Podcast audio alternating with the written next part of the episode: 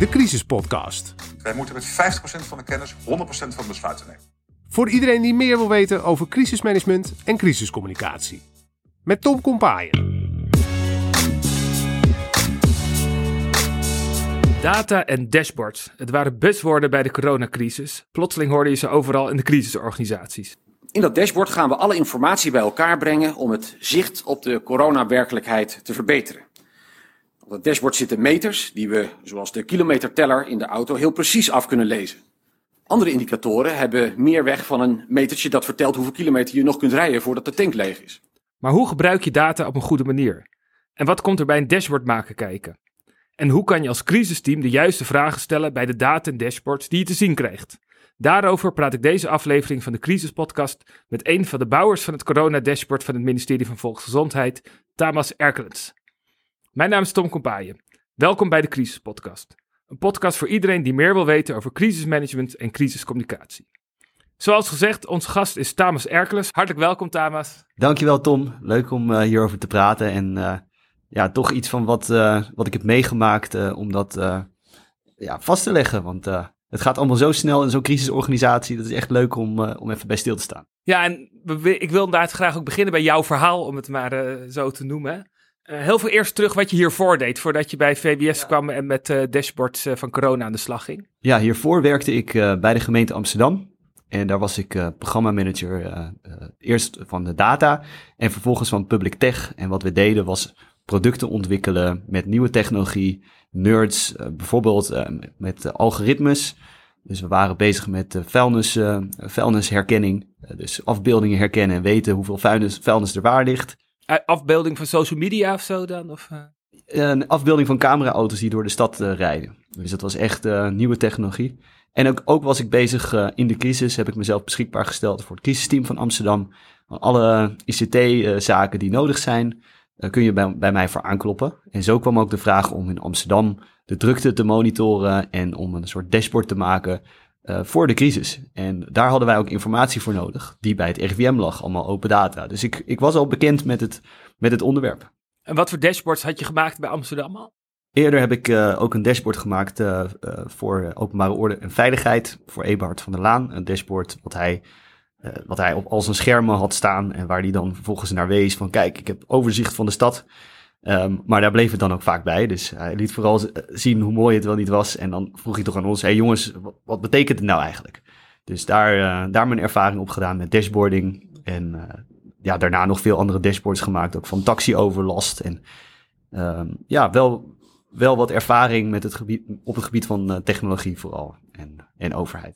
Ja, en die vragen die jij net noemt, van waar kijk ik nou eigenlijk naar, daar wil ik het straks ook wat uitgebreider met je over hebben. En, en wat voor rol dashboards daarin uh, kunnen spelen, inderdaad.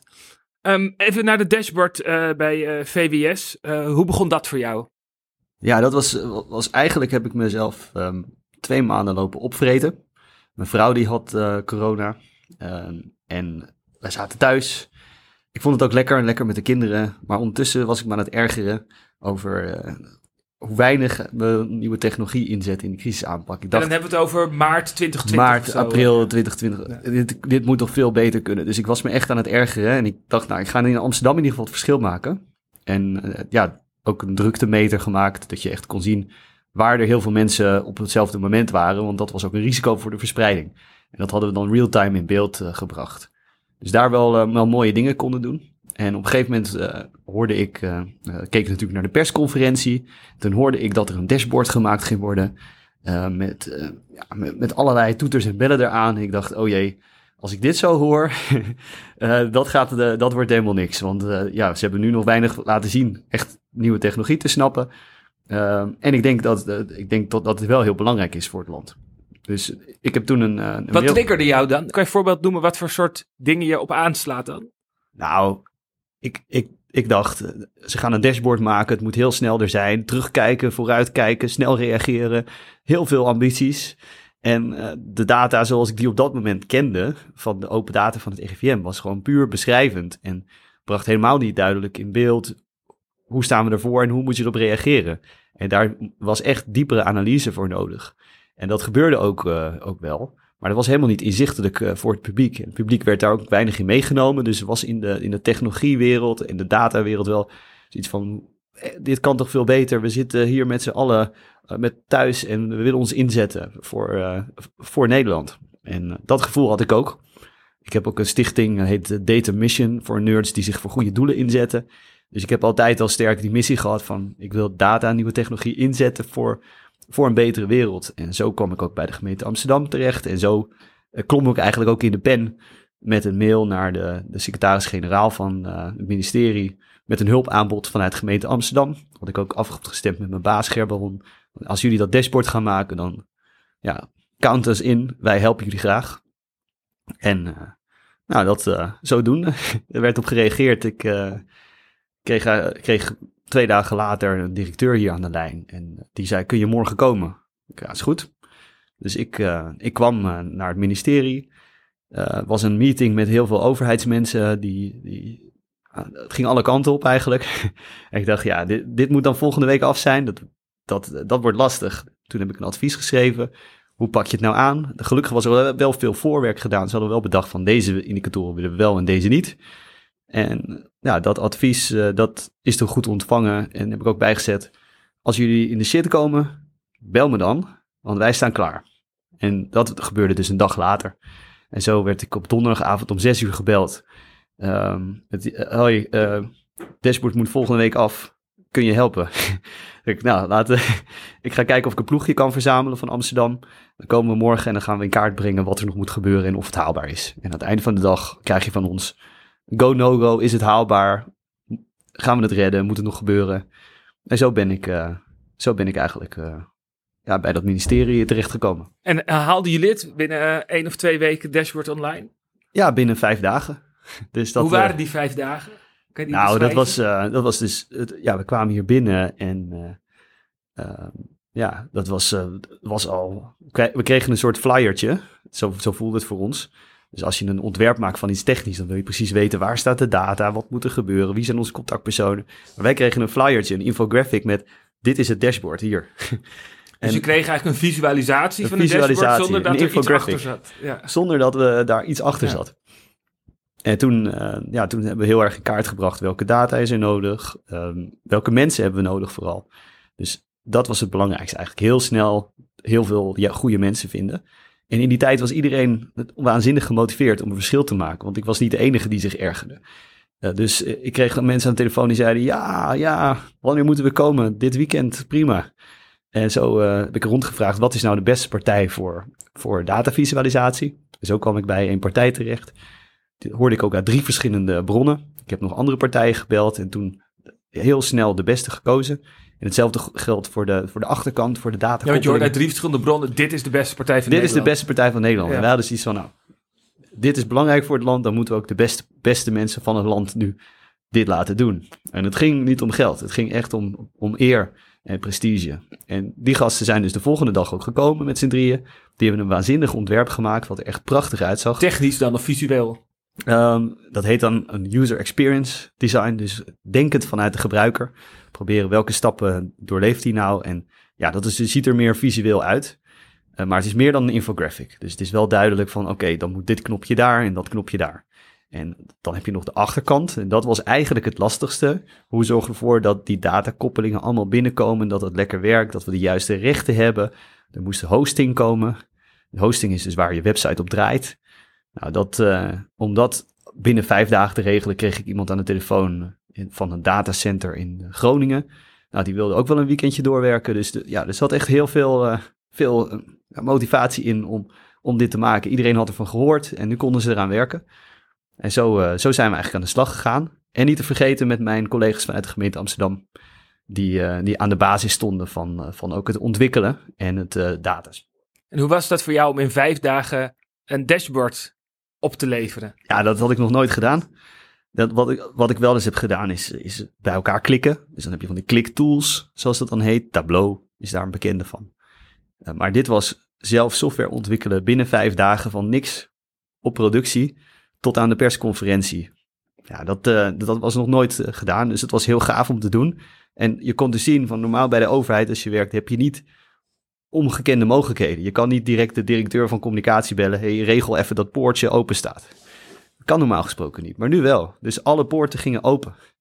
En alle, uh, iedereen werkte mee. En dan kun je heel veel bereiken in een korte tijd. En dat is het leuke ook van de crisis. Want ja, ik heb jou sprak je toen zei je ook tegen mij, dus eigenlijk gewoon een jongensboek wat ik hier leef, toch? Ja, nou dat is het ook. Want het was uh, van een adviesje naar, uh, naar het torentje en de persconferentie. En dat is het, het mooiste wat je kan bereiken in, uh, in mijn vakgebied. Dat je, dat je echt een verschil kan maken met hetgene wat je doet in heel korte tijd. En ja, ik, ik ben er heel trots op. En het was ook zo dat ik dan echt nachten doorwerkte. Dus ik kwam dan om, werd dan ook met taxis vervoerd. Om, half drie, drie s'nachts kwam ik dan thuis. En dan ging, ging ik nog even achter mijn laptop met mijn ontwikkelaar praten. Waarvan ik me afvroeg of hij wel gegeten had. dus ja, ik was. En dan de volgende dag ging de wekker weer om zeven uur. En was het weer meteen laptop. En in de taxi ook op de laptop werken. Dus het was gewoon non-stop. Wat ik nog wel aardig vind wat jij ook zei, en dat is wat ik zelf ook heb gemerkt, dat er nog wel eens het beeld leeft van ik geef jou gewoon wat datastroompjes en dan krijg ik morgen een dashboard van jou. En zo werkt het helemaal niet. Hoe ga je daar nou mee om? Want er zullen een heleboel crisisorganisaties zijn die ook toch niet bepaald veel kennis hebben, of niet iedereen van data en dashboards. Hoe ga je nou om dat mensen denken, het is even een datastroompje aansluiten en ik heb een dashboard voor je? Ja, ik, ik probeer wel altijd uh, mensen mee te nemen dan in de stappen. En het is ook je kan dan zeggen, ja, het klopt. Inderdaad, geef mij data. En ik hier op mijn laptop, dan visualiseer ik het voor je met een, met een tool zoals Tableau. Hier, klik, klaar, klaar. dat kan ik in een kwartier voor je doen. Maar om ervoor te zorgen dat je het op een website hebt waar, waar op het hoogtepunt uh, meer dan 500.000 mensen naar keken.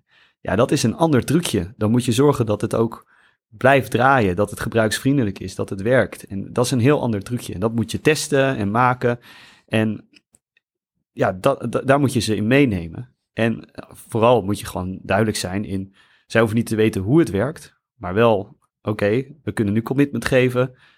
Uh, woensdag heb jij in ieder geval een dashboard. Dus wat wij hebben gezegd, in ieder geval een dashboard. En we hadden altijd nog als backup, hadden wij, dat heet dan een, in, in vakterm een, een mock-up.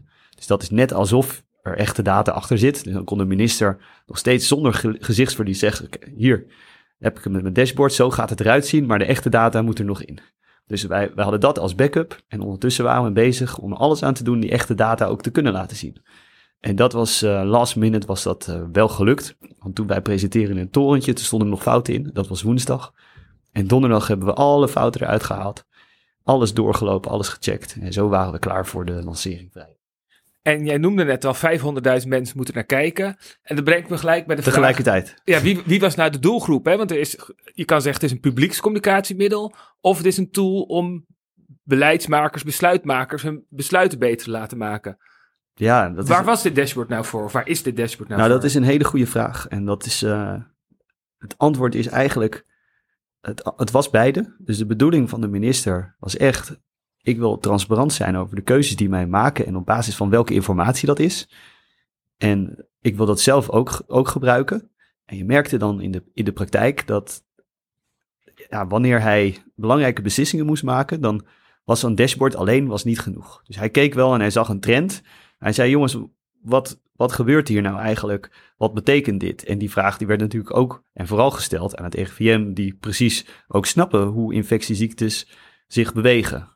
Dus die combinatie van de kennis van, van het RIVM met, met zelf een beter beeld, doordat hij dat dashboard had, zorgde ervoor dat hij ook betere beslissingen kon nemen. En niet alleen deze minister, maar het, eigenlijk het hele kabinet en ook de directeuren bij het ministerie. Dus het zorgt wel voor beter begrip, maar het is niet dat het één op één gebruikt wordt om een beslissing te maken. Je hebt daar echt advies voor nodig, duiding en analyse, om tot een goede keuze te kunnen komen. En, en ja, dan het tweede, het publieksinstrument, dat was dus heel belangrijk en werd ook steeds belangrijker. We zagen dat het populair was, dat er per dag 200.000 mensen naar keken. is best een grote groep. We zagen ook dat media vroeger naar een dashboard gingen verwijzen, want daar staat dit of dat op. Of vooral, het klopt niet. dat hebben we ook veel gemerkt. Dus die publiekscommunicatie werd, uh, werd steeds belangrijker. Ook omdat, omdat dus die duiding en die analyses vooral door mensen gebeurt en niet geautomatiseerd uit een dashboard af te lezen is. En is een dashboard überhaupt een goede manier om data te visualiseren? Want ik heb jou ook wel eens uh, horen zeggen van ja, het is, mensen willen heel graag een dashboard, maar moet je dat wel echt willen? Ja, ik denk, ik denk dat het, uh, ik denk dat er dat 90% van de dashboards niet nodig zijn. Heel vaak is het ook een speeltje van een manager. Eh, dat heb ik ook in Amsterdam meegemaakt. Dan was er iemand van de afdeling, afdeling eh, nou, noem maar eens willekeurig eentje, eh, grondstoffen of iets dergelijks, afval, grond. Nou, die wilde dan weten hoe draait mijn afdeling. Nou, dat kan je net zo goed in een Excel-sheet doen. Daar heb je echt geen nerd voor nodig die daar een mooie visualisatie van maakt. Het ziet er wel heel gaaf uit en het lijkt alsof je heel veel controle hebt als manager. Maar het is window dressing.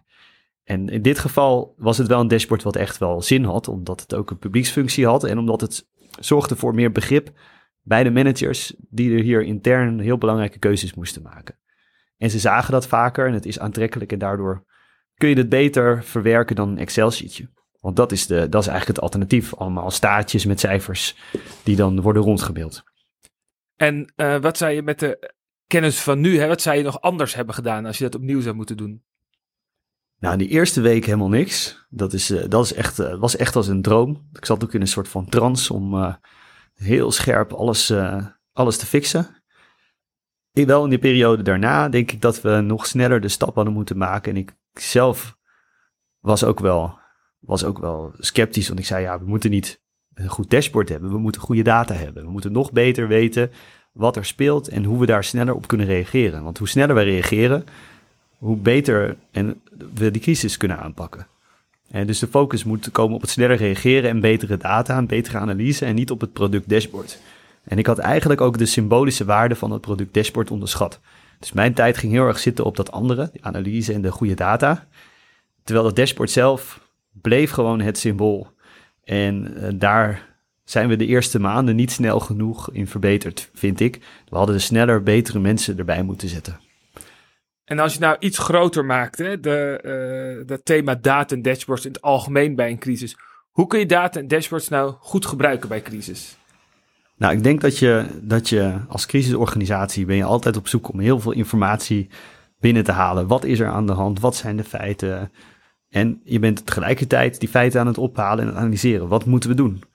En ik denk dus dat in die dat met name belangrijk is dat je, dat je mensen hebt die heel snel informatie kunnen structureren. Dat je die in je crisisteam hebt zitten, bij je management, bij je, bij je, uh, bij je dagstart, bij je war room. Daar moet gewoon, in elke war room moet een data-analyst zitten. En die kan die gegevens structureren, duiden en vertalen. En eigenlijk heb je er zelfs twee of drie nodig. Omdat ze ook elkaar moeten, moeten aanvullen. Dus eigenlijk pleit jij in, elke crisis, in elk crisisteam een data scientist of een data analyst? Ja, data analyst is beter. Want data scientist, dat, dat zijn mensen die doen machine learning, doen ingewikkelde dingen, wat ik net zei. Foto's, proberen plaatjes te herkennen. Is dit, is dit een bank of is dit een stoel? Um, dat zijn mensen die heel goed kunnen programmeren, statistiek. Je hebt meer aan een data analyst die de beleidsvraag kent, de context, de crisisvraag kan interpreteren. En dat vertaalt naar informatie die je nodig hebt. En wat ik ook vaak zie is een data-analysten die kijken alleen naar wat is de beschikbare informatie. En die rapporteer ik. Maar daar heb je altijd, je hebt altijd te weinig informatie. Dus je hebt iemand nodig die, die vooral de vraag probeert te beantwoorden. En niet iemand die alleen als een timmerman met een hamer en een spijker zegt, nou, hier heb ik wat voor je gebouwd. Dat, is, dat heb je niet nodig. En is die goede vraag stellen, is dat, dat is ook aan het crisisteam zelf, denk ik. Het is aan het crisisteam zelf, zeker. En uh, het is aan. Uh, maar ik zie het vooral ook. Want soms krijg je hele gekke vragen. En weet je ook als, als data-analyst. Deze zou ik niet moeten oppakken. Dus ik denk dat, dat er ook vrijheid moet zijn van de data-analysten zelf. Om, om proactief te zeggen: hey, dit is aan de hand. En ik zie nu dat gebeuren, dan adviseer ik dat. Dus proactiever werken, niet alleen maar vraaggericht. Maar je zou kunnen zeggen dat die data-analyst is degene die het crisisteam moet helpen de juiste vragen te stellen de juiste vragen te stellen, inderdaad, en, en, en advies te geven over de aanpak. Dus ik zie het echt als een cruciale adviseur. En in de meeste crisisteams zit een informatiemanager die die rol heeft. Uh, dat is iemand die, die heel goed ook dit, dit snapt en, kan vertalen. Maar het is nog niet iemand die heel snel die, die databronnen binnen kan halen, programmeren en analyseren. Dus ik zie daar bijvoorbeeld in Amsterdam Steven van der Looy in het uh, crisisteam. Ja, die zou gewoon een data-analyst naast zich uh, moeten hebben. Eén of twee of drie. Die hem gewoon helpen. En dan kan hij met de bestuurders kan hij het uitleggen. En die data-analyst zelf het liefst er gewoon erbij zetten. Want dan snapt hij ook de context. Dan heb ik ooit gehoord, uh, je hebt leugens, je hebt grove leugens en je hebt statistieken. Dat is een bekende uitspraak. Waar moet jij als crisisteam als, of als bestuurder nou op letten als je zo'n dashboard of die data voor je krijgt? Welke vragen zou je dan moeten stellen om zeker te weten dat je naar het goede kijkt en niet elsewhere voor de gek wordt gehouden? Vooral de vraag stellen, uh, wat zie ik hier niet? Heel vaak wordt er in beeld gebracht wat we weten, maar we, we weten heel veel niet. En we, we kunnen dus ook niet in beeld brengen welke mensen zich in de crisis niet hebben laten testen. En dat, je ziet elke dag die cijfers van, er zijn 2500 besmettingen, 3500. Maar, maar dat geeft maar een beeld van alleen het deel van Nederland wat zich laat testen. En dat is maar 50 of 60 procent. Dus die andere 40 procent, die heb je er niet in. En heb je dan wel een representatief en goed beeld. En de testcijfers zijn natuurlijk ook niet, niet per se het aantal besmettingen. Want als, als er dus het, druk was bij de testraten, dan zag je dat minder mensen zich gingen laten testen. Die dachten, nou, het zal wel. Ik heb geen zin om vier dagen te wachten. Dat heeft helemaal geen zin. Dus die cijfers werden daarmee ook onbetrouwbaarder. Terwijl we wel elke keer in het journaal zien, het zijn er weer 200 meer of 400 minder. Dus niet te sterk op de dagkoersen afvaren en eh, vragen om de analyse en de duiding. En um, wat ik ook geleerd heb, uh, inderdaad, uh, van jou onder andere, is het datadefinities. Uh, wat, wat, is een indicator? Wat is een datadefinitie? Kan je daar wat meer over vertellen? Want dat zijn denk ik ook ja, dat is cruciaal. En dat is, dat is inderdaad, merk je bijvoorbeeld bij de vaccinatiegraad.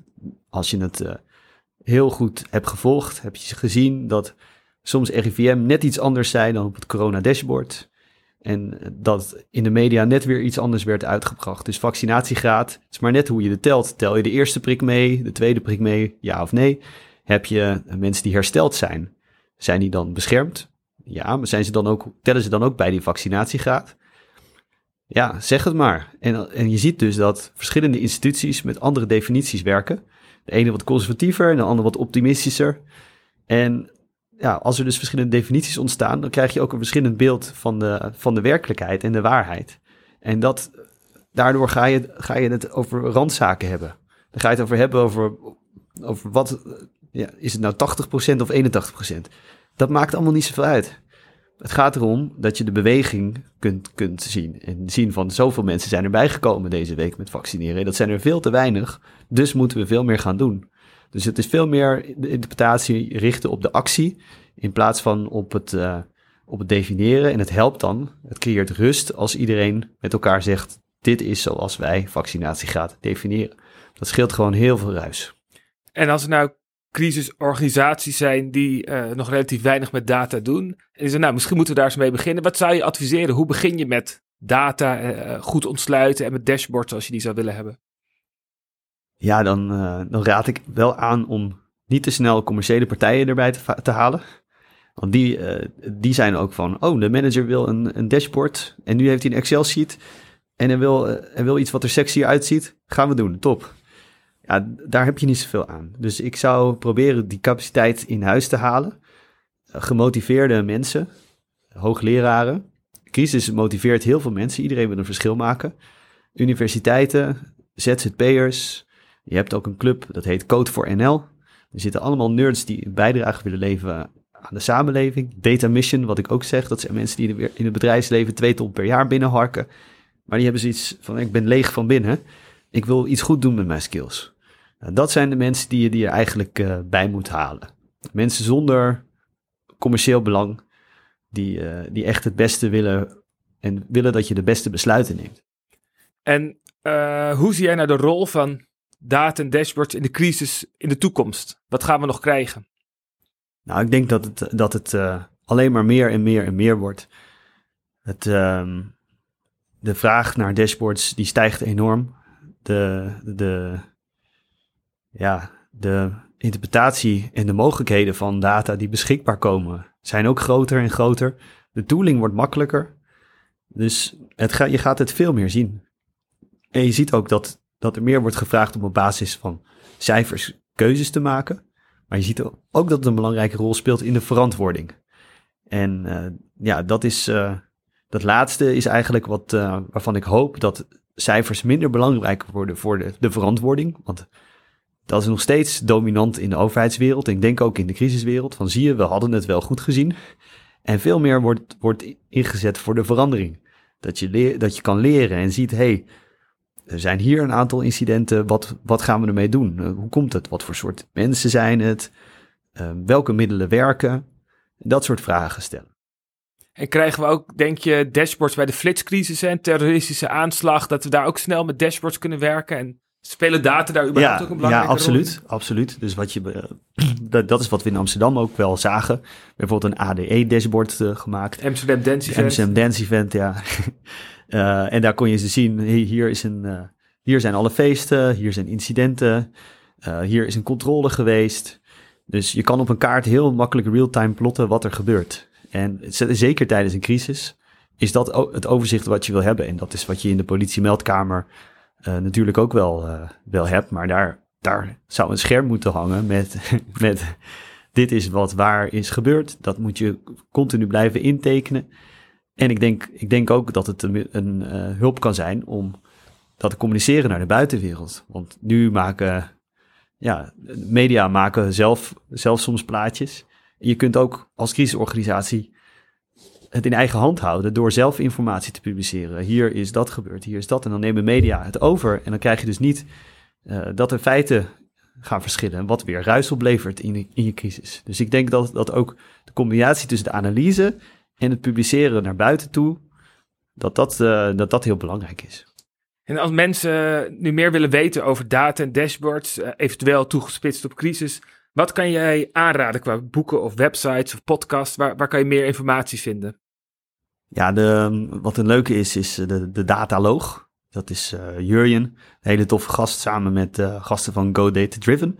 Een van de beste consultancies van Nederland. Dit is niet bedoeld als reclame. Dat is, Eh, een, dat is een podcast of een website? een podcast, ja. ja dat de is een- dataloog. De dataloog, dat is gaaf. En verder eh, Nate Silver zou ik ook erbij pakken. Nate Silver is, een, eh, is echt een nerd uit de VS die de, voor het eerst alle vijf, 52 staten in Amerika goed heeft voorspeld welke verkiezingsuitslag ze hebben. En ook veel doet in baseball statistiek. Dus dat is echt een, een statistische goeroe. Die heeft ook een boek, The Signal and the Noise. Dus als je echt wil weten hoe kun je nou nog meer uit data halen, dan is dat wel top eh, van de wereld.